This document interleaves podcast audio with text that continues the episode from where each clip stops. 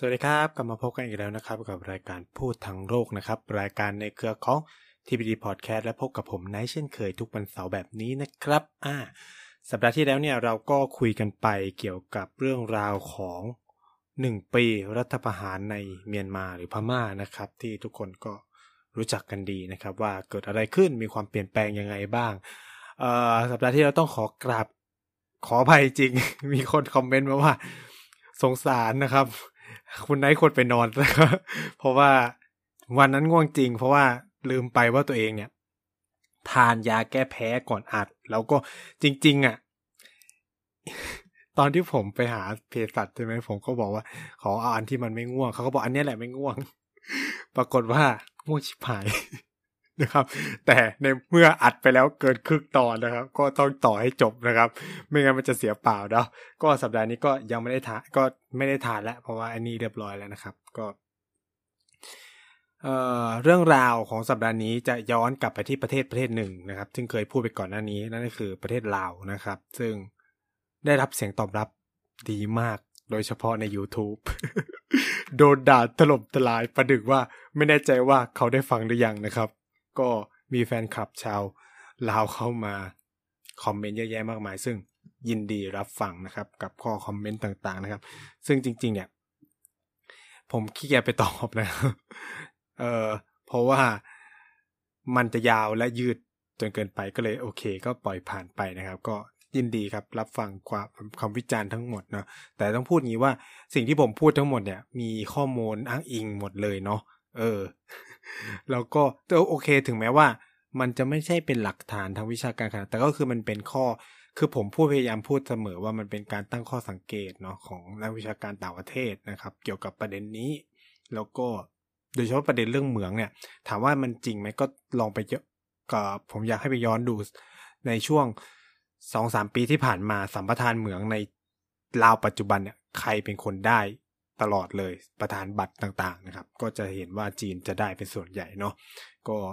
ไปลองดูซึ่งสัมปทานเป็นหลักร้อยปีจริง ๆ อันนี้ผมไม่ได้หลอกนะครับ คือผมไม่ได้บอกว่าเราจะขายชาติหรืออะไรเงี้ย คือมันทุกอย่างมันมันแล้วแต่คือคือประเทศหนึ่งหนึ่งเขาจะ negotiate เขาจะบริหารจัดการเรื่องสภาวะการเงิน หรือเศรษฐกิจของประเทศตัวเองอย่างไร ก็ไม่ได้เป็นสิ่งที่ผิดอย่างที่ผมพูดไปเมื่อเทปที่แล้วว่า เทปลาวว่า เขาก็มียุทธศาสตร์ของเขาที่จะต้องการทำตัวเองให้เป็นอะไรบางอย่าง ในฐานะที่เขาเป็นแรนล็อกคันที่ที่ไม่มีทางออกสู่ทะเลอะไรเงี้ยนะครับเอ่อมันก็มียุทธศาสตร์หลายอย่าง ซึ่งวันเนี้ยหนึ่งในยุทธศาสตร์หนึ่งที่เป็นของลาวมานานแล้วนั่นคือการที่เขาพยายามเป็นหับหรือเป็นศูนย์กลางด้านพลังงานไฟฟ้าของอาเซียน นี่คือความตั้งใจของเขานะ ซึ่งเดี๋ยวผมไปลงรายละเอียดอีกทีหนึ่งนะครับ แต่ว่าเมนไอเดียวันเนี้ยที่ต้องการจะพูดนั่นคือประเด็นเรื่องเกี่ยวกับ เขื่อนในลาวกับพลังงาน ความมั่นคงทางพลังงานของไทยที่ผมคิดว่ามันมีความน่าสนใจ แล้วก็เป็นอะไรที่คุณผู้ฟังเนี่ยควรจะรับทราบไว้นะครับ คือแน่นอนละลาวเนี่ยเป็นเพื่อนบ้านที่มีความใกล้ชิดกับไทยมาก ๆนะครับเออแม้ว่ามันเเราเนี่ยมีปัญหากับลาวมา ในช่วงสงครามเย็นใช่คำนี้นะครับ ว่าในช่วงสงครามเย็นเรามีปัญหากับลาวมานะครับ แล้วก่อนหน้าเนี่ย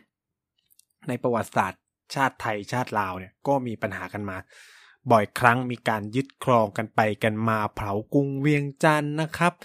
เออเยอะแยะมากมายเป็นประวัติศาสตร์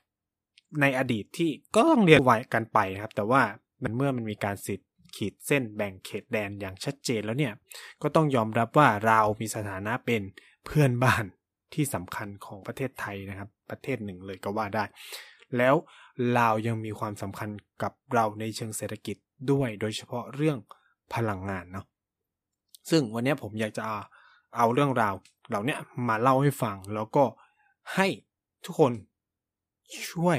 ไม่ใช่ช่วยหรอกก็คือ เวลาเห็นประเด็นอะไรในลาวให้ย้อนนึกกับว่า เออมันมันมันมีความเกี่ยวข้องกับเรามากน้อยแค่ไหนนะครับ โดยเฉพาะเนี่ยอย่างประเด็นเรื่อง น้ำโขงแลแห้งเพราะว่ามันมีขามีเขื่อนในจีนในลาวเยอะขึ้นนู่นนี่นั่นใช่ไหมหรือ หลาย ๆ อย่างการสร้างเขื่อนในลาวอะไรเงี้ย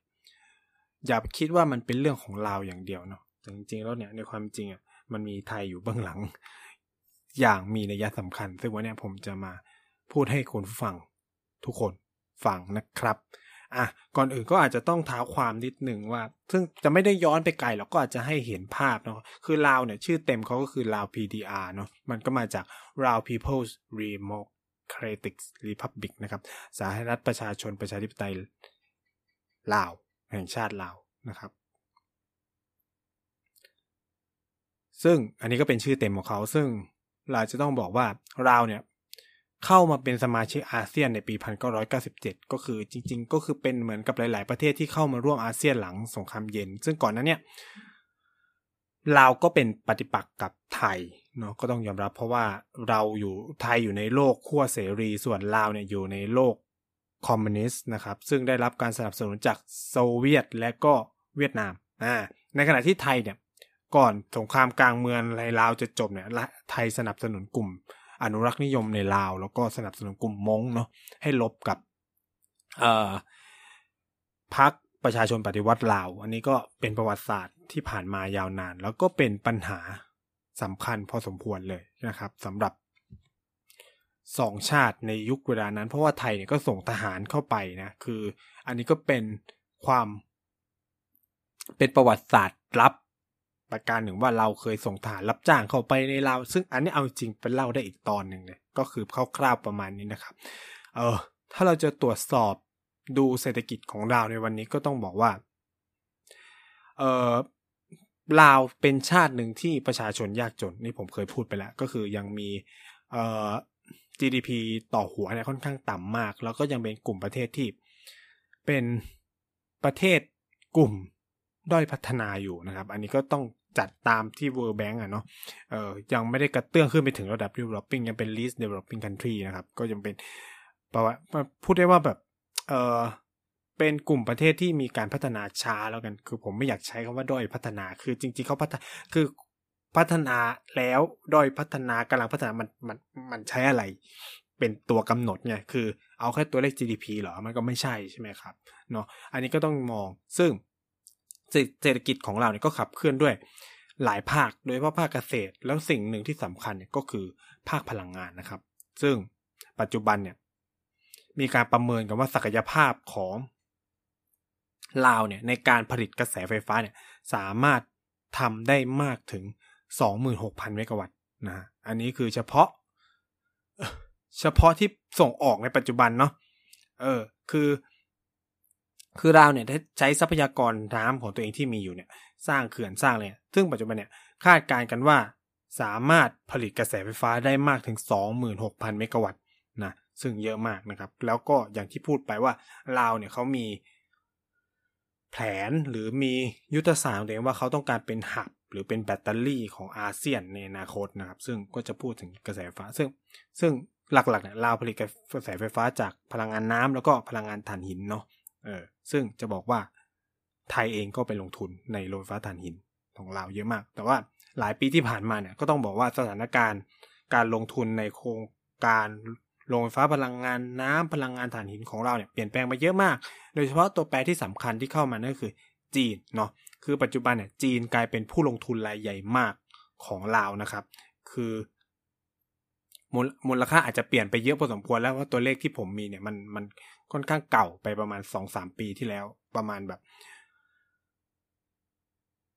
ห้าล้านล้าน มันมันตกเป็นประมาณห้าล้านล้านหยวน เอ้ยห้าล้าน billion ดอลลาร์สูงมากนะครับ เงินลงทุนสะสมเนาะรองลงมาต่อจากจีนเนี่ยก็เป็นไทยแล้วเราก็จะได้เห็นว่าเออไทยเข้าไปลงทุนในในในลาวเยอะมาก แล้วถามว่าลงทุนอะไรคำตอบก็คือบรรดาเขื่อนต่างๆ นั่นแหละที่ไทยเนี่ยเข้าไปลงทุน โดยเฉพาะในช่วง 5-6 ปีที่ผ่านมา ซึ่งตัวแสดงแน่นอนครับตัวแสดงที่สำคัญในการเข้าไปลงทุนในในลาวของไทยเนี่ย ถ้าพูดถึงเรื่องพลังงานก็หนีไม่พ้นว่ากฟผนะครับ การไฟฟ้าฝ่ายผลิตเนี่ยก็จะเป็น เป็นหนึ่งในตัวแสดงที่สำคัญมากที่เข้าไปลงทุนในนั้น แล้วก็ยังมีบรรดาธนาคารต่างๆ ของไทยเนี่ยที่เข้าไปลงทุนในโปรเจกต์เหล่านี้ด้วยนะครับ ซึ่งโปรเจกต์โรงไฟฟ้าพลังงานน้ำในลาวส่วนใหญ่ สร้างโดยไทยผลิต โดยบริษัทร่วมทุนระหว่างไทยกับลาว แล้วก็ขายกระแสไฟฟ้าให้กับไทยเนาะอันนี้ก็ต้องมองมองในแบบนี้คือ คือต้องพูดอย่างนี้ว่าเวลาเราคุยกันเรื่องความมั่นคงทางพลังงานของบ้านเราเนี่ย ผมพยายามพูดหลายครั้งแล้วว่าไทยเนี่ยเป็นชาติหนึ่งที่ แทบจะไม่มีความมั่นคงทางด้านพลังงานเลยนะคือมันมีบนพื้นฐานที่ว่า ถ้าทุกอย่างมันเป็นไปตามคอนแทคที่ได้สาเขียนไว้ในการ ในการตกลงกันไว้ก็คือ ก็ต้องพูดอย่างนี้ว่า ไทยก็อาจจะมองโลกในแบบ liberalism นิดหนึ่งว่าก็คือทุกประเทศก็พร้อมจะร่วมมือกัน คือพอเศรษฐกิจมันยึดเกี่ยวกันมาก ๆ มันก็ไม่เกิดสงครามหรืออะไรแบบนี้ ก็ไม่เกิดการฉีกชัญญาหรืออะไรอย่างนี้ใช่ไหมนี่ก็เลยเป็นเหตุผลว่า เออ เราก็มีความมั่นคงพลังงานนะคือ คือเรามองบนจุดนี้ว่า เออเราคงไม่ผิดสัญญากับเรามิพม่าคงไม่ผิดสัญญากับเรามาเลเซียคงไม่ผิดสัญญากับเราอะไรเงี้ยซึ่ง อันนี้ก็ไม่รู้คำพูดตรงๆก็คือ เราก็ไม่รู้ว่าอนาคตมันจะเป็นยังไง ซึ่งตรงเนี้ยเองเราก็จะได้เห็นภาพรวมเนาะความสัมพันธ์ ระหว่างไทยลาวแล้วก็การลงทุนพลังงานทางน้ำแต่ว่าถ้าเราจะคุยกันเรื่องว่าเฮ้ยแล้วความสัมพันธ์ไทยลาวเนี่ยมันมันเริ่มมีมาอย่างจริงจังเมื่อไหร่คำตอบก็คือว่าความสัมพันธ์ไทยลาวเนี่ยมีกันอย่างเป็นทางการตั้งแต่ปี 1953 แล้วตั้งแต่ลาวได้รับเอกราชจาก ฝรั่งเศส ซึ่งไทยก็มีส่วนในการสนับสนุนตรงนั้น แล้วอย่างที่ผมพูดไปก็คือไทยเนี่ย รัฐบาลไทยในเวลานั้นก็ค่อนข้างสนับสนุนกลุ่ม บรรดาอนุรักษ์นิยมเป็นเป็นแบบ เขาเรียกว่าอะไรอะ เป็นกลุ่มที่สนับสนุนราชวงศ์อะไรเงี้ยเป็น royal rich อะไรเงี้ยครับ แต่ว่าในเวลานั้นเนี่ยพอหลังอย่างที่ทุกคนทราบแหละครับ ตั้งแต่หลังสิ้นสุดสงสงครามโลกครั้งที่สองมันก็เกิด ปัญหาที่สำคัญก็คือสงครามเย็น ซึ่งมันเป็นการแข่งขันทางอุดมการเนาะระหว่างคอมมิวนิสต์กับโลกเสรีนะครับ ซึ่งลาวก็เป็นชนวนหนึ่ง หลังจากเวียดนามเนาะหลังจากเวียดนามเนี่ยสงครามเวียดนามจบปุ๊บก็เกิดสงครามในลาวต่อเพราะเวียดนามก็สนับสนุนพรรคคอมมิวนิสต์ในลาวนะครับ ก็มีการสู้รบกันนะครับ จนระบบราชวงศ์เนี่ยล่มสลายไปในปี 1973 ในลาว ซึ่งในเวลานั้นก็อย่างที่พูดไปก็คือไทยสนับสนุนกลุ่ม ราชวงศ์ใช่ไหมมันก็เลยกลายเป็นว่าลาวก็เลยหันเหความสัมพันธ์ตัวเองไปสู่เวียดนามมาถึงการลงทุนความสัมพันธ์อะไรต่างๆ ก็ไปอยู่ที่ เวียดนามเป็นสำคัญเลยนะครับ ความสัมพันธ์ไทยกับลาวเนี่ยก็ค่อนข้างเหินห่าง จนกระทั่งในยุคของนายกรัฐมนตรีพลเอกชาติชายชุนทวันเนี่ยเขาก็มีนโยบายที่เปลี่ยนสนามรบเป็นสนามการค้าอย่างที่เรารู้กันนะครับ ในปี 1988 เนี่ย ไทยกับลาวก็หันหน้ากลับมาเจรจา หรือฟื้นความสัมพันธ์กันใหม่อีกครั้ง แล้วก็บุคคลสำคัญคนหนึ่งเนี่ยที่ที่มีส่วนเนาะต่อการหรือฟื้นความสัมพันธ์อย่างเงี้ยก็ก็คือจะก็คือรอสิบแล้วก็แล้วก็ประเทศนะครับที่ที่มีส่วนต่อการ คือเราก็ใช้กลุ่มเขาเรียกว่าเชื้อพระวงของเราเนี่ยในการเชื่อมสัมพันธ์ ซึ่งอันนี้เป็นนโยบายที่น่าสนใจมากของไทยนะครับคือผมจะพูดแบบนี้ก็คือ เราใช้ลักษณะแบบเนี้ยในยุคของพลเอกชาติชายเนี่ยกับจริง ๆ ตั้งแต่ในยุค หม่อมราชวงศ์คึกฤทธิ์ปามโมดละที่ที่ทำแบบเนี้ยกับความสัมพันธ์กับจีนอะไรเงี้ยเราก็ใช้เนี่ยเชื้อพระวงศ์ของเราในการติดต่อสัมพันธ์ หรือแม้กระทั่งไทยกับอินเดียหรือกับอะไรเราจะเห็นนะครับ ถ้าไปย้อนดูเนี่ยจะส่งคนนั้นคนนี้ โดยไม่ได้ส่งคนที่เป็นทางการของรัฐบาลแต่จะแบบเนี้ยส่งพระเทพไปส่งฟ้าชายคือก็คือรอสิบรอสิบในเวลานั้นเนี่ยก็คือไปอะไรเงี้ยไปเจริญสัมพันธไมตรีกับชาติต่าง ๆ อะไรเงี้ยครับ ก็ ก็ทำให้เกิดการรื้อฟื้นความสัมพันธ์ระหว่างไทยกับลาวขึ้น โดยเฉพาะครั้งสำคัญก็คือการที่รัชกาลที่เก้ากับเอ่อ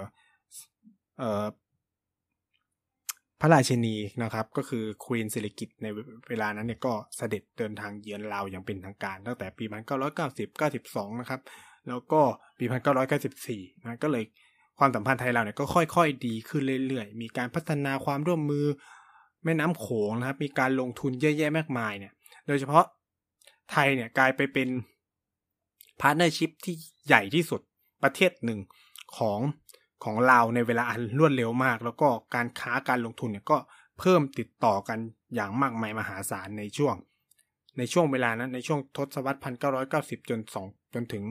ศตวรรษที่ 21 ความสัมพันธ์ไทยก็กระเตื้องขึ้นมาเรื่อยๆ แล้วเราเนี่ยก็ได้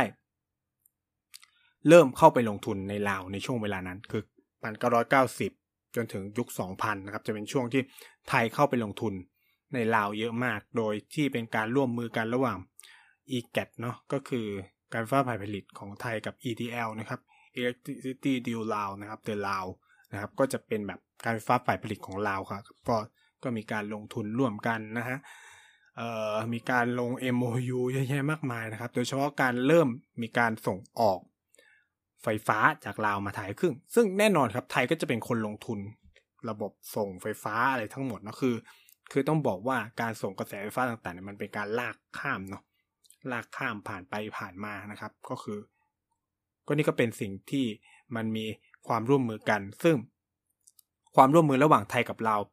ปัจจุบันเนี่ยคาดว่าจะขยายกรอบนะครับ การนำเข้าพลังงานไฟฟ้าจากลาวเนี่ย ไม่ต่ำกว่า 10,000 เมกะวัตต์ เยอะมากนะครับ คืออย่างที่ผมพูดไปว่าปัจจุบันลาวผลิตอยู่ประมาณ 26,000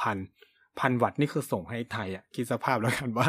ครึ่งหนึ่งของการผลิตไฟฟ้า ซึ่งอีกครึ่งอีกส่วนหนึ่งอะที่เหลืออยู่ก็อาจจะส่งไปจีนส่งไปเวียดนามแล้วก็ใช้ในลาวใช่ไหมแต่เกินครึ่งอะมันมันประมาณครึ่งหนึ่งอะมันอยู่ในไทยนะฮะ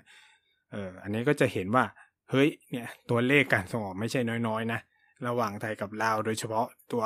ไฟฟ้าที่ที่ส่ง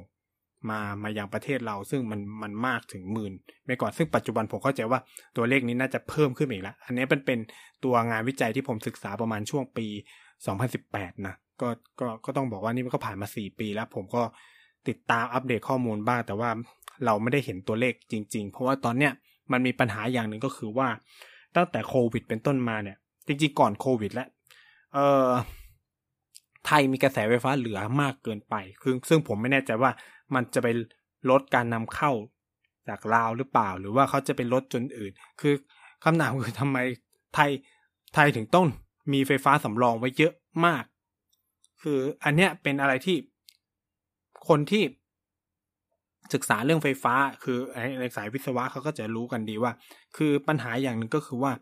มันต้องมีไว้เพื่อหล่อเลี้ยงไม่ให้ระบบมันล่ม คือ ตรงพีกอะพีกเวลาพีกอะมันจะไปพีกช่วงเมษาพฤษภาที่คนใช้ไฟฟ้าเยอะๆ ฉะนั้นเนี่ยคุณต้องมีไฟฟ้าในระบบส่งไว้เกินตลอดเสมอ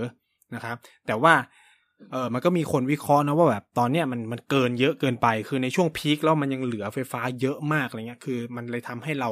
เหมือนมีไฟฟ้าทิ้งไปเปล่าๆเงี้ย เออ มันก็เลยแบบไม่คุ้มค่าที่จะใช้ อ่า ไม่ว่าก็ควรเป็นลดการผลิตหรืออะไรเงี้ย เพราะไฟฟ้ามันก็มีราคาที่สูงขึ้นอย่างที่ ที่เรารู้กันในวันนี้ครับว่าราคาไฟฟ้าตอนนี้มันสูงขึ้น ซึ่งเท่าที่ผมอ่านเนาะก็ยังคงนำเข้าจากลาวอยู่ เพราะว่ามันถูก คือตอนนี้ไฟฟ้าที่มันแพงคือไฟฟ้าที่ใช้ก๊าซธรรมชาติผลิต คือราคาก๊าซธรรมชาติมันสูงขึ้น มันก็เลยส่งผลให้การลักต้นทุนการผลิตไฟฟ้าจากก๊าซธรรมชาติแพงขึ้น สิ่งที่รัฐไทยทำก็คือว่าไปลดการผลิตไฟฟ้าจากก๊าซธรรมชาติ ที่เป็นลักษณะการนำเข้ากระแสไฟฟ้า เอ้ยนำเข้าก๊าซธรรมชาติจากภายนอก อะ นี่คือสิ่งที่ไทยทำนะครับ แล้วก็พยายามปรับเปลี่ยนอยู่ในเวลานี้ แต่ว่าอย่างที่พูดไปก็คือว่า พลังงานส่วนหนึ่งที่เป็นไฟฟ้าของไทยนำเข้ามาจากลาวเนาะ ซึ่งเป็นพลังงานเขื่อนนะครับ ซึ่งหน่วยงานที่ผมบอกว่ามีบทบาทสำคัญมากนั่นก็คือ e g a t นะครับ ซึ่ง e g a t เนี่ยก็เป็นรัฐวิสาหกิจเนาะแต่ว่ามีบทบาทมากในเชิงความสัมพันธ์ระหว่างประเทศนะครับ เพราะว่าเป็นตัวกลางที่ทำหน้าที่ทั้งเป็นผู้ลงทุนแล้วก็เป็นผู้รับซื้อกระแสไฟฟ้า จากลาวมาสู่ไทยด้วยนะครับ ซึ่งตรงนี้เขาก็จะมีส่วนในการวางแผนคิดค้นนู่นนี่นั่นอะไรเงี้ยคือ บทบาทของ e g a t ก็ยังคงมีมาก แล้วก็อย่างที่บอกคือว่า การไฟฟ้าผ่านผลิตเนี่ย หน้าที่หนึ่งของเขาอะเราต้องมองอย่างนี้ว่าประเทศไทยเนี่ยระบบไฟฟ้าเป็นระบบที่ค่อนข้างจะผูกขาด โอเค เรื่องการผลิตตอนเนี้ยมันเริ่มไม่ค่อยผูกขาดแล้ว ผมเข้าใจว่าระบบไฟฟ้าที่ผลิตอยู่ในประเทศประเทศไทยทั้งหมดปัจจุบันเนี่ยอีแกถือครองอยู่ประมาณ 30%ที่เหลือมันก็จะเป็นกลุ่มต่างๆใช่ไหมราชเอ่ยพวกนู่นนี่นั่นนะครับ คือกลุ่มกราฟกลุ่มอะไรเงี้ยอะก็จะกระจายไป แต่ว่าสิ่งหนึ่งก็คือว่า คนที่ทำหน้าที่ส่งต่อให้คือ คนที่กระจายไปสู่บ้านเรือน มันยังผูกขาดอยู่เช่นการไฟฟ้าส่วนภูมิภาคการไฟฟ้านครหลวงเนี่ยยังทำหน้าที่ตรงนี้อยู่นะครับ ซึ่งแต่ในส่วนของเราก็ต้องมีในส่วนของเราเนี่ย อีแกก็ยังคงมีบทบาทค่อนข้างมากในตรงนี้ แล้วก็คิดวางแผนต่างๆ เยอะแยะมากมายนะครับ ซึ่งแม้ว่า ศักยภาพของอีแกนเนี่ยจะจะไม่ค่อยเขาเรียกว่าอะไรจะพยายามลดบทบาท ตัวเองลงมากแล้ว แต่ว่าก็ยังเป็นตัวแสดงที่มีความสำคัญมากในเชิงยุทธศาสตร์ แล้วก็ในเชิงความสัมพันธ์ระหว่างประเทศตลอดหลายปีที่ผ่านมานะครับ ในการเข้าไปลงทุนในลาวนะครับ ซึ่ง ประเด็นหลักที่เราคุยกันวันนี้มันก็คือประเด็นที่ว่า แล้วลาวเนี่ยมีผลหรือมีเขาเรียกว่าส่งผลยังไงต่อประเด็นเรื่องความมั่นคงทางพลังงานของไทย อาจจะเน้นย้ำว่าในเชิงของไฟฟ้าที่เราใช้เนาะคือไทยเองก็มีผลต่อความมั่นคงทางพลังงานของลาวโดยเฉพาะน้ำมันอะไรเงี้ยก็คือเราเป็นคนส่งน้ำมันไปให้ลาวเนาะคือมันต้องผ่านจากไทยไปใช้คำนี้แล้วกัน แต่ว่าลาวเองก็มีผลต่อความมั่นคงทางด้านพลังงานของไทย โดยเฉพาะในยุคที่ เศรษฐกิจของเราค่อนข้างเติบโตอย่างรวดเร็วหลังสงครามโลกครั้งที่สองเนี่ย เราก็ มีเศรษฐกิจที่เติบโตอย่างก้าวกระโดดเนาะโดยเฉพาะในยุคพันเก้าร้อยเก้าสิบหลังสิ้นสุดสงครามเย็นเนี่ย คนที่เกิดทันแต่ผมมาเกิดไม่ทัน พ่อแม่ผมเกิดทันก็คือตั้งแต่ยุคปีสองพันห้าร้อยสามสิบเป็นต้นมาเนี่ย จนถึงก่อนฟองสบู่แตกมันจะเป็นยุคที่แบบไทยจะเป็นเสือตัวที่ห้าอะไรอย่างนี้ใช่ไหมยิ่งใหญ่ขนาดนั้นนะครับ เศรษฐกิจบูมมาก เงินแบบโหสะพัดกันแหลกลานนะครับ ตรงนี้เองอะ เศรษฐกิจมันบูม สิ่งที่ตามมาคือ ความต้องการใช้พลังงานมันก็เพิ่มขึ้น ถูกปะมันก็แน่นอนครับ คุณผลิตในประเทศไม่พอแล้ว คุณสร้างเขื่อนตัวเองไม่ไหวแล้ว คุณสร้างทั้งเขื่อนภูมิพลเขื่อนเศรษฐกิจเขื่อนซีรีส์สร้างไปหมดแล้วผลิตไฟฟ้า จนผลิตไม่พอแล้ว จะทำไงต่อใช่ไหมถ่านหินก็ไม่มีในประเทศจะสร้างโรงไฟฟ้าถ่านหินก็ไม่คุ้มอะไรเงี้ยอะพอดีลาวเปิดประเทศรับการลงทุนจากภายนอกคุณก็เลยเริ่มเข้าไปลงทุนนะครับ โดย ปีพันเก้าร้อยเก้าสิบแปดไทยเริ่มเข้าไปลงทุน แล้วก็นำเข้าพลังงานจากลาวนะครับ เขื่อนแรก ๆ ที่ลงทุนเนี่ยก็จะเป็นเขื่อนห้วยโฮ เขื่อนน้ำเงึมเนาะ เขื่อนน้ำเงึมเขื่อนหิน เอ่อ เขื่อนเทินหินบุญนะครับ แล้วก็มีเขื่อนไซยบุรี เขื่อนน้ำเงินนะ แล้วก็มีเขื่อนน้ำเงิม เซเปียนเซน้ำน้อยอะชื่อคุ้นๆไหมคือ คือเราลงทุนตั้งแต่เนี่ยเนี่ยไอไอเขื่อนพวกนี้เราลงทุนตั้งแต่มันปีสองพันกว่าเป็นต้นมาแล้วนะครับเกือโรงไฟฟ้าหนึ่งที่น่าสนใจก็คือโรงไฟฟ้าหงสาเนาะซึ่งโอเปเรตแล้วในปี 2015 ที่ผ่านมา ซึ่งโรงไฟฟ้าหงสาเนี่ย อยู่ห่างประเทศไทยประมาณแบบห้าสิบกว่ากิโล แล้วโรงไฟฟ้าเป็นโรงไฟฟ้าถ่านหินนะครับ เข้าใจว่าเป็นถ่านหินเล็กไน คือประเทศไทยมันตลกอย่างนึงคือว่า ไม่ต้องการมีโรงไฟฟ้าถ่านหินในประเทศตัวเองเป็นนโยบายใช่ไหมสิ่งที่เกิดขึ้นคือ กูไปลงทุนในลาวนะครับ ซึ่งเป็นโรงไฟฟ้าถ่านหิน แล้วก็อยู่ห่างพรมแดนประมาณห้าสิบกิโล ผมก็ถาม ผมก็คิดในใจว่า อ้าว pollution ที่ถูกปล่อยออกมา มันก็ข้ามมาที่ไทยหรือเปล่าวะ ก็คือ ก็คือไม่อยากมีเขื่อน เอ้ยไม่อยากมีโรงไฟฟ้าถ่านหิน เพราะว่าไม่อยากมีมลพิษ แต่ก็คือไปลงทุนในลาวซึ่งอยู่ไม่ไกลกันมากอะไรเงี้ย เออนะครับ ก็เป็นเรื่องโจ๊กนะที่แบบเวลาคนเรียนสิ่งแวดล้อมจะคุยกันแบบตลกตลกอะใช้คำนี้แล้วกัน ซึ่งพูดอย่างนี้ว่า ปัจจุบันเนี่ย ประเทศไทยเนี่ยเนาะมีศักยภาพในการผลิตกระแสไฟฟ้าอยู่ประมาณสี่หมื่นสองพันประมาณสี่หมื่นสามพันแล้วกัน อะ เมกะวัตต์ ตัวเลขนี้ประมาณปีสองพันสิบแปดสองพันสิบเก้าแล้วอ่าซึ่งนำเข้าเนาะนำเข้าประมาณนะครับสี่พันเมกะวัตต์ซึ่งตอนนี้น่าจะเป็นห้าพันกว่าแล้วมั้งอืม เยอะไหม คือลองเทียบเป็นสัดส่วนก็หนึ่งในแปดอะหนึ่งในแปดนี้ไม่น้อยนะครับ เออ แล้วก็ ในจำนวนเนี้ยส่วนใหญ่เลยเป็นการนำเข้าไฟฟ้าจากลาวนะครับ ซึ่ง ในจำนวนการนำเข้าไฟฟ้าทั้งหมดประมาณห้าพันหกพันเนี่ยเก้าสิบกว่าเปอร์เซ็นต์เป็นการนำเข้าจากลาเยอะมาก อ่าโอเคเก้าสิบเปอร์เซ็นตแต่ว่าถ้าเทียบเป็นสัดส่วนพลังงานไฟฟ้าทั้งหมดแล้วก็อาจจะบอกว่า เรานำเข้าไฟฟ้าจากลาประมาณสิบเปอร์เซ็นก็เยอะอยู่นะสิบเปอร์เซ็นเนี่ยใช่ไหมแต่ แต่มาเทียบเอ้ยมันก็แค่หนึ่งในสิบหรือเปล่าว่าอะไรประมาณนี้อะตัวเลขนี้ก็ทุกคนก็เฮ้ยแต่สิบเปอร์เซ็นเนี่ย มันมีผลต่อการแบบทำให้เกิดช่องว่าง ทางพลังงานเรามหาศาลนะคือต้องพูดงี้นะครับ คือจะมองว่าสิบเปอร์เซ็นเป็นตัวเลขเนาะมันเยอะมากนะครับในเชิงสถิติเหมือนกับคุณอย่าคือมันมันเมื่อเทียบกับสเกลของของระบบเศรษฐกิจมันไม่ใช่น้อยๆนะคือต้องพูดงี้อะอันนี้เราก็จะเห็นแล้วว่า เฮ้ยลาวมีความสำคัญกับไทยนะ คือพลังงานจากลาวเนี่ยคิดเป็นสิบเปอร์เซ็นของพลังงานทั้งหมดของไทยแล้วนะ สิ่งที่ตามมาก็คือ มองให้ลึกกว่านั้นอีก พอไปเจาะเป็นรายภาคก็ตกใจกว่านั้นอีกก็คือว่า ไฟฟ้าส่วนใหญ่ที่เรานำเข้าจากลาวเนี่ย แน่นอนมันไม่ได้มันไม่ได้ส่งไปทั่วประเทศ คือต้องพูดอย่างนี้ว่า ยิ่งสายส่งไกลเท่าไหร่เราก็ยิ่งสูญเสีย พลังงานไฟฟ้าไประหว่างทางเรื่อยๆเนาะพวกไอเคยเห็นไอสายส่งไฟฟ้าใช่ไหมอันใหญ่ๆนั่นแหละก็คือเพราะนั้นไฟฟ้าที่พยายามใช้จากลาวก็ต้องเป็นพื้นที่ใกล้ๆลาวถูกไหม แล้วภูมิภาคไหนใกล้ลาวครับ ก็ภาคอีสานไงภาคตะวันออกเฉียงเหนือใกล้ลาวนะซึ่งพอเราไปเจาะนะครับ ข้อมูลของธนาคารแห่งประเทศไทยเนาะให้ข้อมูลที่น่าสนใจมากก็คือว่า ปัจจุบันเนี่ยภูมิภาคคืออย่างแต่ก่อนเนี่ยภูมิภาคอีสานเนี่ยมีปัญหาเรื่องไฟพลังงานเยอะมากเพราะอะไร เพราะว่าเวลาเราดูภูมิศาสตร์เนี่ย ภูมิศาสตร์ของภาคอีสานมีลักษณะไงคือหนึ่งคือว่าไม่ค่อยมีหุบเขา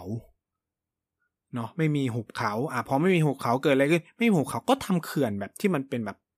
เขื่อนผาสูงๆที่มันจะใช้ปั่นกระแสไฟฟ้าไม่ได้นะครับ คือเขื่อนที่เรามีน่าจะมีที่สระบุรีเนาะใช่ไหมเออเขื่อนป่าสักชลสิทธิ์เนาะเรามีในภาคอีสาน เขื่อนป่าสัก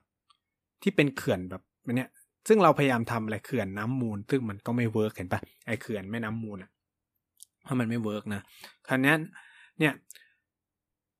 มันก็เป็นข้อจำกัด เพราะว่าหลายปีที่ผ่านมาเนี่ยภาคอีสานโตเร็วมากอะเราก็ต้องยอมรับไม่แค่ไม่ว่าอาจจะเป็นอุดรใช่ไหมขอนแก่นโคราชอุบลเนี่ยโอ้โหโตเร็วมากศักยภาพต่างๆพอคุณโตเร็วสิ่งที่ตามมาคุณก็ต้องการใช้พลังงานเยอะขึ้น ฉะนั้นเนี่ย ตรงเนี้ย เขื่อนในลาวเนี่ยก็เลยมาช่วยเติมเต็มความต้องการพลังงานที่เพิ่มขึ้น เพราะว่าลาวอยู่ติดภาคอีสานนะครับ ฉะนั้นเนี่ยพลังงานไฟฟ้า ในลาวเกือบทั้งหมดเนี่ยก็ถูกส่งมาให้ภาคตะวันออกเฉียงเหนือเป็นสำคัญนะเออซึ่ง ยกตัวอย่างเช่น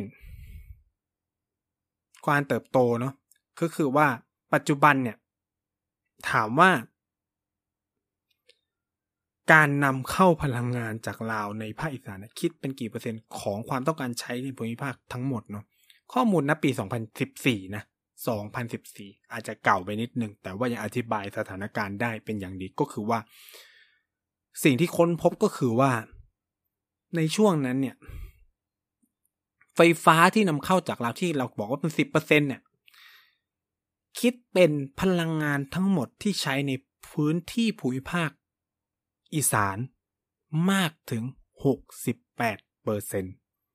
ของการใช้พลังงานทั้งหมดของ electricity consumption ทั้งหมดในในภูมิภาคอีสาน พอจะเห็นภาพไหมครับ คือคุณคิดสภาพว่าให้นึกภาพว่าภาคอีสานทั้งภาคปัจจุบันเนี่ย68เปอร์เซ็นที่ไฟฟ้าเปิดอยู่เนี่ย เป็นไฟฟ้ามาจากลาว นั่นหมายความว่า ในขณะที่ มีเพียงแค่ 28%เท่านั้น ที่ภาคอีสานสามารถผลิตไฟฟ้าใช้ได้เองได้ อย่างที่ผมบอกมันมีเขื่อนไม่มีอะไร มันก็ไม่รู้จะผลิตไฟฟ้ายังไงนะครับ คนก็อาจจะถามผมว่า เฮ้ย เอา้า แล้วเปอร์เซ็นที่เหลือเอามาจากไหน ก็แน่นอนก็เอามาจากภาคอื่น ภาคเหนือภาคกลางที่เขามีเขื่อนใช่ไหมตากเอ่ยภาคเอ่อ กาญจนบุรีพวกนี้มีเขื่อนใช่ไหมล่ะก็ผลิตกระแสไฟฟ้าได้นะครับภาคเหนือมีเขื่อนเยอะอะไรเงี้ยก็ผลิตกระแสไฟฟ้าก็ส่งมาเติมตรงนี้ แต่เห็นว่าภาคอีสานเองมีศักยภาพในการผลิตกระแสไฟฟ้าของตัวเองแค่ยี่สิบแปดเปอร์เซ็นร้อยละยี่สิบแปดน้อยมากไม่ถึงหนึ่งใน ไม่ถึงหนึ่งในสามด้วยซ้ำ แต่มากกว่าครึ่งหกสิบแปดเปอร์เซ็นก็หกสิบหกอะสองในสามของไฟฟ้าทั้งหมดที่อยู่ในภาคอีสานมาจากลาวอะ คือพอคุณเห็น พอคุณผู้ฟังผู้ฟังมาถึงตรงเนี้ยก็จะเห็นภาพชัดเข้าไปอีกว่า เฮ้ย นี่เรื่องใหญ่นะ คือเรื่องใหญ่ขนาดที่ว่า ถ้าวันใดวันหนึ่งอยู่ดี เรามีปัญหากับลาวขึ้นมาลาวตัดกระแสไฟฟ้าทั้งหมดไม่ส่งให้ไทย สิ่งที่เกิดขึ้นทันทีก็คือสองในสามของภาคอีสานไฟดับ ให้นึกภาพแบบนี้ ไฟดับไปเลยอะไฟดับไปเลยซึ่งเรื่องไม่ใช่เล็ก ๆ นะ คือทุกวันเนี่ย มันต้องยอมรับนะว่า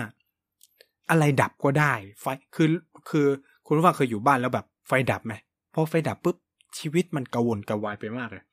เน็ตก็ใช้ไม่ได้ นู่นนี่นั่นใช่ไหมดูนู่นดูนี่ก็ไม่ได้ร้อนก็ร้อนใช่ไหมต้องใช้พัดลมต้องใช้แอร์เฮ้ยไฟดับอะมันมีผลต่อชีวิตประจำวันเรามากกว่าที่คิดนะในปัจจุบันเนี่ยมันมันมันแบบ นอกจากจะส่งผลต่อเศรษฐกิจแล้วคือ ทุกวันนี้คุณต้องใช้ระบบสแกนใช่ไหมจ่ายเงิน คุณต้องใช้นู่นนี่กับระบบไฟฟ้าอิเล็กทรอนิกส์เยอะมาก นี่เป็นสิ่งที่ เป็นอะไรที่ทั่วโลกกังวลเนาะกับการที่ชีวิตเรามันเชื่อมต่อกับระบบอิเล็กทรอนิกส์มาก พอมันเชื่อมต่อแบบนี้มาก ไฟฟ้าอะไรที่มันจะมาเกี่ยวข้องกับระบบไฟฟ้ากับระบบอิเล็กทรอนิกส์เนี่ยมันก็เลยสำคัญมากขึ้นเท่านั้น ทุกชาติเลยพยายาม รักษาเนาะความมั่นคงตรงนี้เอาไว้ ซึ่งสิ่งที่เราเห็นเนี่ยก็จะเห็นได้ชัดว่าเฮ้ยไทยเนี่ยโดยเฉพาะภาคอีสานเนี่ยพึ่งพาการนำเข้าพลังงานไฟฟ้าจากลาวเยอะมาก พอมันเป็นแบบเนี้ยมันก็กลายเป็นสภาพเป็นว่าเราเนี่ยพึ่งพิงเนาะพึ่งพิงพลังงานกับลาวเยอะ เพื่อให้ตัวเองเกิดความมั่นคง เราหวังอยู่บนพื้นฐานที่ว่า สัญญามันจะได้ต่อไปเรื่อยๆ เพราะเราเป็นคนเข้าไปลงทุนตรงนั้น เขาจะขายไฟให้เราตลอดใช่ไหมเนี่ยตรงนี้มันก็จะเป็นการยึดโยงเนาะมันก็เลยทำให้ คือถ้าเรามองในโลกแบบเสรีนิยมก็อาจจะพูดได้ว่าเนี่ยพอระบบการค้าการขายปฏิสัมพันธ์ตรงเนี้ยมันแน่นแฟ้นมากขึ้น มันก็เลยนำไปสู่การที่ความสัมพันธ์ระหว่างสองประเทศไม่ค่อยมีปัญหากัน ใช่คำตอบคือใช่นะครับ คือ เนี่ยเมื่อคุณอะเมื่อคุณ มีพื้นที่ภูมิภาคหนึ่งของคุณที่ต้องพึ่งพาไฟฟ้าจากประเทศนั้นถึงสองในสามคุณจะกล้ามีปัญหากับเขาไหม อันนี้คือคำถามง่ายๆเลย คือพอคุณมีปัญหาเขา เขาตัดไฟไฟคุณดับ แล้วคุณก็คือ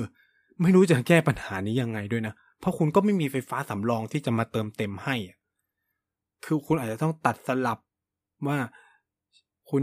จะต้องใช้ไฟช่วงนี้ถึงช่วงนี้ เขตนี้ใช้ช่วงไฟช่วงนี้ถึงช่วงเนี้ย เออมัน ถามว่าคุณจะอยู่ยังไงใช่ไหม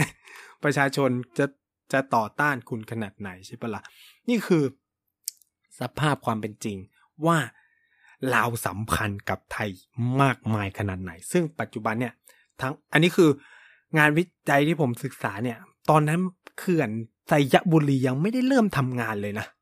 ซึ่งเขื่อนไซยบุรีเป็นเขื่อนที่น่าจะใหญ่ที่สุดแห่งหนึ่งของลาวอะ เป็นอันดับหนึ่งอันดับสองอะ แล้วไฟฟ้าทั้งหมดที่ผลิตก็ส่งให้ไทยอะ ฉะนั้นเนี่ยตอนเนี้ยมันเกินหกสิบกว่าเปอร์เซ็นต์ไปแล้วมั้ง คือมันไปไกลแล้ว เพราะว่าถามว่าทำไมนะครับคำตอบไม่ง่ายคือว่า เราไปย้อนดูเลยก็คือได้นะครับยี่สิบกว่าปีที่ผ่านมาหรือสิบกว่าปีที่ผ่านมา ไทยไม่มีการสร้างเขื่อนไฟฟ้าพลังงานอะไรใหม่ในประเทศเลย แล้วไทยก็ไม่มีโรงไฟฟ้าใหม่ๆ ในประเทศเท่าไหร่เลย ยกเว้นไปในโรงไฟฟ้าที่ใช้พลังงานก๊าซธรรมชาติ นะครับ ซึ่งก็น้อยมากในการผลิต เรานำเข้าเยอะมาก อันนี้ผมยังไม่นับไม่นับว่าไอ้ natural gas หรือก๊าซธรรมชาติที่เราใช้ในการผลิตกระแสไฟฟ้า ก็นำเข้าจากข้างนอก ซึ่งไว้โอกาสหน้าก็จะคุย ซึ่งมันก็จะมีผลต่อเรื่องที่ทำไมไทยเงียบกับพม่าจริงๆผมเคยเกินไปบ้างแล้วว่าทำไมไทยเงียบเรื่องพม่าเนาะเพราะว่าประเด็นหนึ่งก็คือเรื่องเนี่ยความมั่นคงพลังงานนี่แหละ ที่เฮ้ยเรานำเข้าจาก พม่าค่อนข้างเยอะ คือไทยเนี่ยโอ้โหพึ่งพาพลังงานจากเพื่อนบ้านเยอะมาก หนึ่งในนั้นเนี่ยก็คือก๊าซจากมาเลน้ำมันจากมาเลที่เราก็มี MOU อะไรอยู่นะครับ ตรงเนี้ยก็จะเป็นหลายเรื่องที่เนี่ยพอพูดเรื่องพลังงานมันก็จะโยงไปเรื่องความสัมพันธ์ระหว่างประเทศโดยอัตโนมัติ คือเนี่ยอย่างที่ผมพูดไปแล้วมันจะเป็นบทสรุปของของวันนี้ด้วยก็คือว่าเฮ้ยอย่ามองเรื่องพลังงานเป็นเรื่องเล็กขนาดนั้นนะเพราะว่า คือพลังงานก็เป็น sector เป็นภาคส่วนหนึ่งทางเศรษฐกิจที่มีความสำคัญมาก แล้วก็เกี่ยวข้องกับชีวิตประจำวันกับของเราทุกคนเลยนะ แล้วก็ถ้าใครอยู่ในภาคอีสานเนี่ยตอนนี้ก็จะแบบตุ้มตุ้มต่ำต่ำคือ คือผมไม่ได้พูดว่ามันจะมีปัญหารถไฟคือแบบมันจะมีปัญหาเนาะคือพยายามสิ่งที่พยายามจะสื่อก็คือว่าลาวเนี่ยมีบทบาทต่อความมั่นคงทางพลังงานของไทยมาก และพอมันเป็นลักษณะแบบเนี้ยมันก็นำไปสู่การที่ไทยก็ต้องมีความสัมพันธ์ที่ดีกับลาวมาก ไม่ต้องการมีเรื่องกระทบกระทั่งอะไรกับลาวทั้งสิ้น เพราะว่าเมื่อมีเมื่อไหร่เนี่ย มันก็จะนำไปสู่ปัญหาอื่นๆ และหนึ่งในนั้นนี่ก็คือความมั่นคงทางพลังงานของประเทศไทยนะครับ ซึ่งข้อดีก็คือว่า ความสัมพันธ์ไทยลาวในหลายปีที่ผ่านมามันดีขึ้นเรื่อยๆเนาะแรงงานจากลาวก็เข้ามาทำงานในไทย คนไทยก็เข้าไปเที่ยวลาวเยอะแยะมากมายลาวเข้าไปลงทุนในนู้น เยอะนะครับ แต่ว่าสถานการณ์ก็จะเริ่มเปลี่ยนไปเรื่อยๆ โดยเฉพาะการเข้ามาลงทุนของจีนในลาว โดยเฉพาะโปรเจกต์พลังงานนะ คือสิ่งเหล่านี้มันก็เลยเป็นเหตุผลว่าทำไมไทยไม่วิจารณ์เรื่องการสร้างเขื่อนในลาวมาก เพราะว่าไทยแหละเป็นคนเข้าไปลงทุนในลาวนะครับ การละเมิดสิทธิมนุษยชนหรือว่าปัญหาการเวรคืนที่ดินที่ไม่เป็นธรรมอะไรต่างๆ คือ คุณจะไปพูดได้ยังไงในเมื่อคุณเป็นนักลงทุนรายใหญ่ในนั้น แล้วที่สำคัญคือเขื่อนต่างๆ ที่เขาทำเนี่ยก็ส่งไฟมาขายคุณ พูดมากตัดไฟทำไงอะทำไงต่อใช่ไหมคือตรงเนี้ยหรือไม่กระทั่งเหตุการณ์เขื่อนแตกอะใช่ไหมไทยก็เงียบมาก ทั้งที่เขื่อนนั้น ธนาคารไทยเป็นผู้ลงทุนรายหลักนะครับ แล้วก็จะผลิตไฟฟ้าส่งไทยด้วยนะครับ คือเขื่อนเขาจะว่าเป็นเขื่อนอัตตปือเนาะที่เพิ่งแตกไปปี 2018อะไรเงี้ยใช่ไหมหรือเหตุการณ์ที่ว่าเขื่อนสยบุรีทำให้ระดับแม่น้ำโขงเปลี่ยนอะไรเงี้ยหลังจากที่เริ่มโอเปเรตก็พูดอะไรไม่ได้เพราะเขื่อนสยบุรีส่งไฟฟ้ามาไทย แล้วคนที่ลงทุนหลักก็คือไทย ฉะนั้นเนี่ย มันพูดอะไรไม่ได้เลยคือ คือเนี่ยมันคือประเด็นที่เฮ้ยใหญ่เลือกหยิบมาพูดอะไรเงี้ย คือโอเค ผมเข้าใจพวกนักสิทธิมนุษยชนเนาะเขาก็พูดเขาก็อันเนี้ยพวกพวกนักสิ่งแวดล้อมคือผมก็เป็นนักสิ่งแวดล้อมเนาะมาก่อน ผมก็เป็นคนที่สนใจสิ่งแวดล้อมมาก่อน แต่ว่า สิ่งที่ผมเปลี่ยนความคิดไปหลายเรื่องคือผมเริ่มมาสนใจเรื่องพลังงานกับสิ่งแวดล้อมเนี่ยมันก็เลยได้เห็นอะไรในหลายมิติ คือมันต้องมองแบบภาคใหญ่ คือตอนเนี้ยเวลาเราคุยกันถึงเรื่องนักสิ่งแวดล้อมเขาเราก็จะพูดว่าเฮ้ยเนี่ยน้ำลดเกษตรกรได้มีปัญหานู่นนี่นั่นคำถามก็คือว่า เฮ้ยถ้าไม่มีเขื่อนสายบุรีเขื่อนสายบุรีปล่อยน้ำตามปกติไฟหรือให้เขื่อนทั้งหมดในลาวเลยปล่อยน้ำตามปกติเลยภาคอีสานไฟดับเจ็ดสิบเปอร์เซ็นเจ็ดสิบเปอร์เซ็นของภาคอีสานไฟดับ แลกกับการที่เกษตรกรริมแม่น้ำโขงจะมีน้ำตามฤดูกาลปกติได้หาปลาประมงนู่นนั่น เอาอะไรคำถามคือ คุณจะเอาอะไร ใช่ไหมคือมันเป็นอะไรที่เลือกยากมากคือผมไม่ได้จะบอกว่าอะไรดีกว่าอะไรนะแต่มันเป็นอะไรที่ก็ลงทุนไปแล้วอะใช่ไหมคือเราก็ต้องมองว่ามันลงทุนไปแล้ว แล้วไฟฟ้ามันสร้างเศรษฐกิจ คือถ้ามองแบบ อันนี้มองแบบไม่แคร์เลยนะก็ต้องคิดว่ากระแสไฟฟ้ามันสร้างระบบเศรษฐกิจ เงินหมุนเวียนได้มากกว่า วิถีชีวิตริมน้ำโขงหรืออะไรแบบเนี้ยคือถ้าเรามองแบบใจร้ายอะนะ มันก็เป็นโลกของทุนนิยมอะคือก็ต้องพูดว่ามันคือโลกของทุนนิยมจริงก็มันก็คือ cost and benefit อะเขาคำนวณมาแล้วอะว่านู่นนี่นั่นเออปลาคุณจับไม่ได้ แต่ว่าคุณมีไฟฟ้าใช้ไปเติมเต็มลง ไปเติมเต็มระบบอุตสาหกรรม ระบบภาคบริการที่ต้องใช้กระแสไฟฟ้า เนี่ย คือเนี่ย เวลาคุยกันเรื่องแม่น้ำโขงรถอะไรเงี้ยมันต้องพูดมุม ซึ่งบอกตรงนี้เลยว่า จีนเนี่ยชัดเจนมาก คือจีนไม่ได้แคร์ คือถามว่าแคร์เรื่องสิ่งแวดล้อมไหม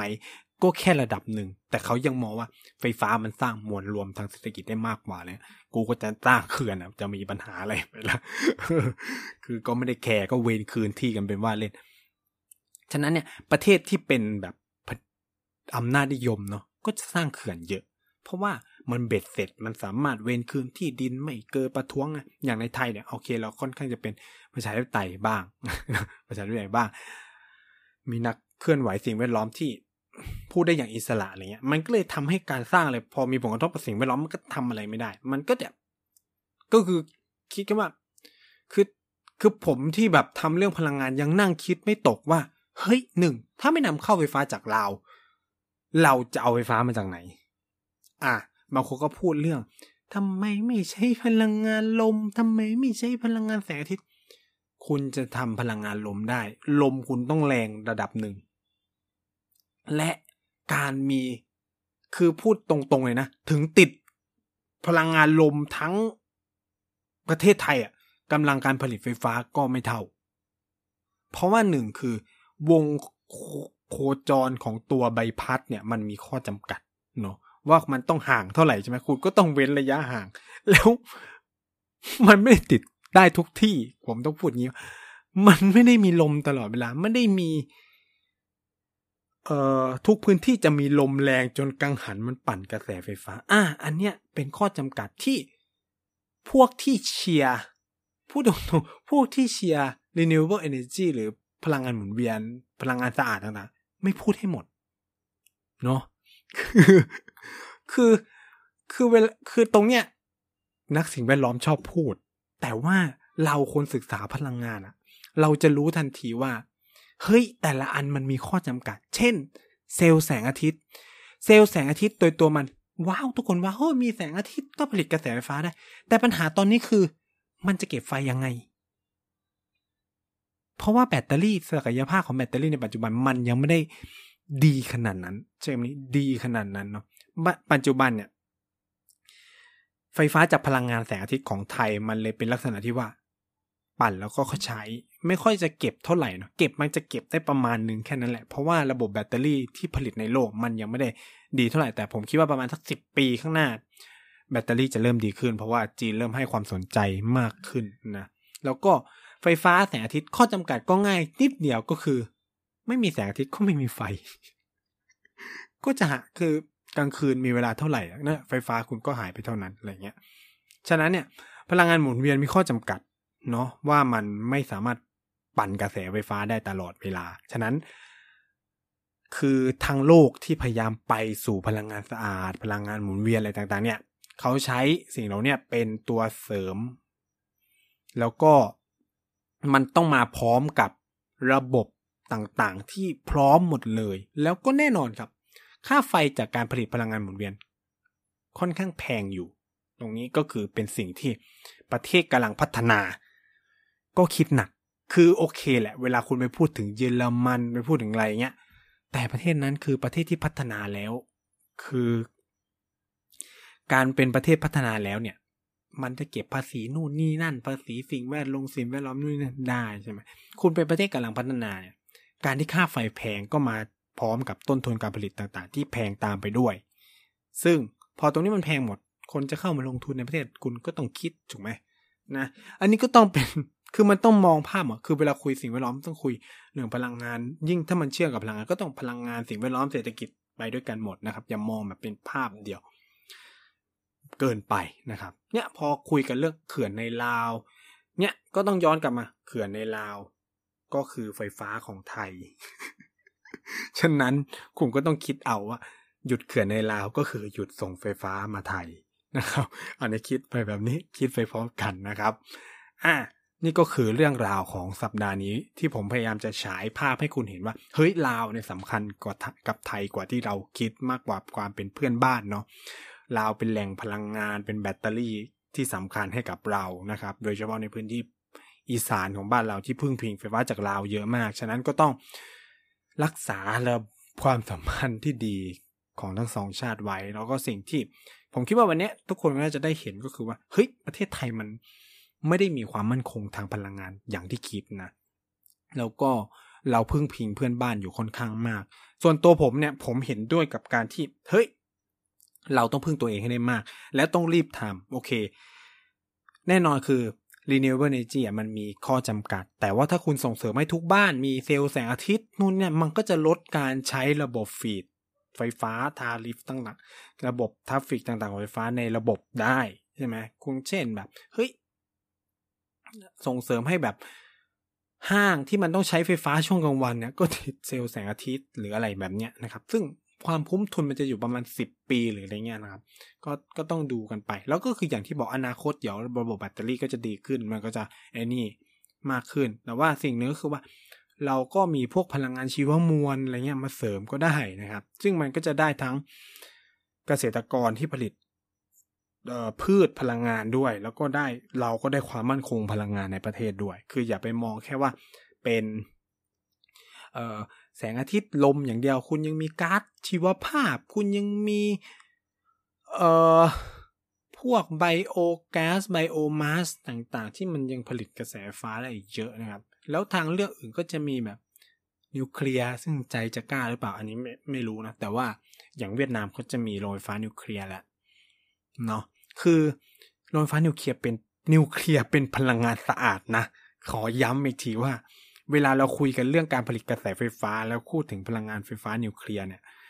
พลังงานไฟฟ้านิวเคลียร์จัดเป็น clean energy นะครับนะครับแค่ว่ากากนิวเคลียร์มันกำจัดยากกัมมันตรังสี คือคนกลัวโรงไฟฟ้านิวเคลียร์ไม่ได้กลัวตัวนี่นะกลัวความปลอดภัยของมันนะครับ ซึ่งนี่เป็นเป็น perception ความกลัวของแต่ละคนว่ากันไป แต่ในอนาคตก็จะมีอีกหลากหลายพลังงานไม่ว่าจะเป็นไฮโดร พลังงานไฮโดรเจนนะครับ เยอะนะครับ แต่ว่าโลกอนาคตไฟฟ้าสำคัญอยู่แล้ว คุณตอนนี้เราเริ่มเห็นแนวโน้มรถไฟฟ้ามาคือไทยช้านะคือไปถามว่าช้าไหมก็ก็ไปพร้อม ๆ คนอื่น แต่ว่าเราเพิ่งมาเร่งช่วงเนี้ยเพราะว่าเราเริ่มเห็นว่าเฮ้ยน้ำมันแพงขึ้นแล้วมันเนี่ยอย่างที่เราเจอทุกวันเนี้ยใช่ไหมนะครับ คือตอนที่ผมไปเรียนที่จีนเนี่ยรถน้ำมันแทบไม่เหลือแล้วนะเป็นรถไฟฟ้าเกือบหมดแล้ว แล้วก็จีนก็ส่งเสริมให้ ปลี่ยนไปใช้รถไฟฟ้าด้วย คือเขาจะมีการส่งเสริมแคมเปญอะไรหลาย ๆ อย่างของเขาเนาะ แล้วก็ แต่จีนยังใช้ถ่านหินผลิตไฟฟ้าเยอะเนาะ อันนี้ก็ต้องยอมรับความจริง แต่ว่าเขาพยายามลดนะ แต่ไม่ได้หมายความมันจะหายไปเลยนะ มันยังมีอยู่แต่แค่ว่าเขาทำมัน clean มากขึ้น ก็คือแบบไปติดตัว carbon capture อะไรเงี้ยว่ากันไปนะ คือ เพราะว่าเขามีถ่านหินอยู่ในประเทศเยอะเขาจะเก็บไว้ทำอะไรใช่ไหมคืออย่างไทยปัญหาอย่างหนึ่งคือว่า เราอยากมีเราจะมีโรงไฟฟ้าถ่านหิน แต่เรานำเข้าถ่านหิน แล้ว แล้วคุณจะมีโรงไฟฟ้าถ่านหินไปทำไม ซึ่งก็ได้เห็นแล้วว่าราคาถ่านหินมันพุ่ง คือถ้ามีก็จบเหมือนกันนะ ซึ่งภาคที่มีปัญหาที่สุดเนี่ยต้องบอกเลย ภาคที่มีปัญหาที่สุดในประเทศไทยนะครับ ไม่ใช่ภาคอีสานนะภาคใต้นะภาคใต้เนี่ย มีโรงไฟฟ้าน้อย แล้วต้องลากไฟฟ้าจากภาคตะวันตกลงไป มันก็เลยเป็นปัญหาว่าทำไมถึงอยากจะให้มีโรงไฟฟ้าที่กระบี่ แต่ว่าผมคิดว่าเขาคิดง่ายไป ซึ่งมันมีวิธีที่หลากหลายกว่านั้นที่จะทำได้ อย่างที่บอกลมไหม ชีวมวลไหม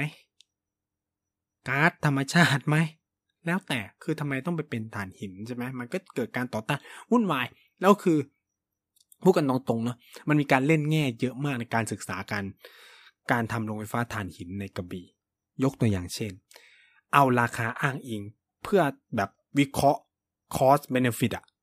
ว่าทำไมถึงต้องเป็นโรงไฟฟ้าถ่านหิน โดยเทียบราคาไฟฟ้า ณปีสองพันกว่ากว่า ซึ่งตลกมากคือเวลานั้นอะการผลิตไฟฟ้าพลังงานจากแสงอาทิตย์หรือลมอะมันแพงมากในย่วงปี 2000 แต่หลังจากนั้นตั้งแต่ปี 2010 เป็นต้นมาหลังจากที่แบบจีนระดมเงินมหาศาลเพื่อ พัฒนาเทคโนโลยีโรงไฟฟ้าเอ้ยเพื่อพัฒนาเทคโนโลยีพลังงานแสงอาทิตย์กับลมอะต้นทุนมันถูกลงไปจนปัจจุบันเนี่ยศักยภาพในการผลิตไฟฟ้าของจีนจากพลังงานลมและแสงอาทิตย์เนี่ยราคาใกล้เคียงกับผลิตจากถ่านหินเลยซึ่งอีคนทำรายงานศึกษาคุณนะ มันไม่อิงราคาปัจจุบัน มันไม่อิงราคาในปีสองพันกว่า คือแบบ โอ้ย คนที่เป็นนักฟิสิกส์ก็ลองจะจะรู้ถึงความแบบผิดปกติของการทำเรื่องนี้นะครับ ซึ่งโอเคมันผ่านไปแล้วมันถูกล้มไปแล้วนะครับ ก็หวังว่ามันจะไม่ถูกรื้อฟื้นมาอีกนะ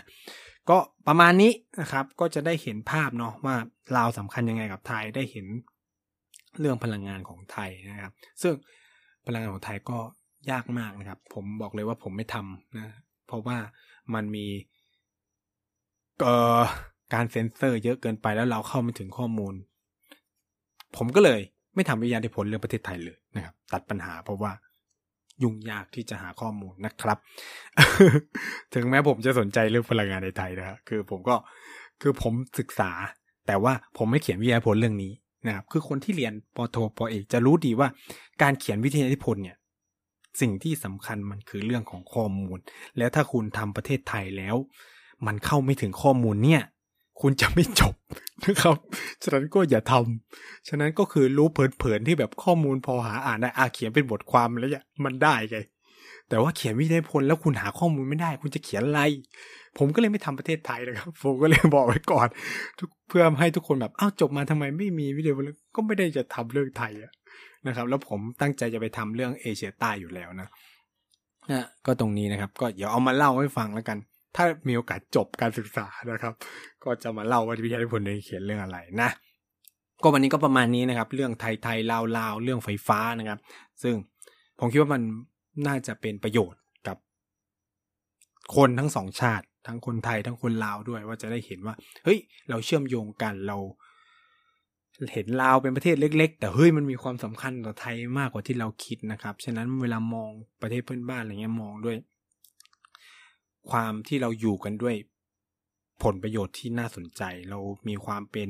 เครือญาติเป็นเพื่อนบ้านกันที่ดีมาโดยตลอดนะครับ อันนี้และนี่ก็เป็นเรื่องราวเกี่ยวกับบทบาทของลาวที่มีต่อความมั่นคงทางพลังงานของไทยสำหรับสัปดาห์นี้เนี่ยก็ขอจบรายการแต่เพียงเท่านี้ แล้วก็ฝากติดตามรายการพูดทั้งโลกและรายการอื่นๆ ของทีวีพอดแคสต์ด้วยนะครับ สวัสดีนะครับ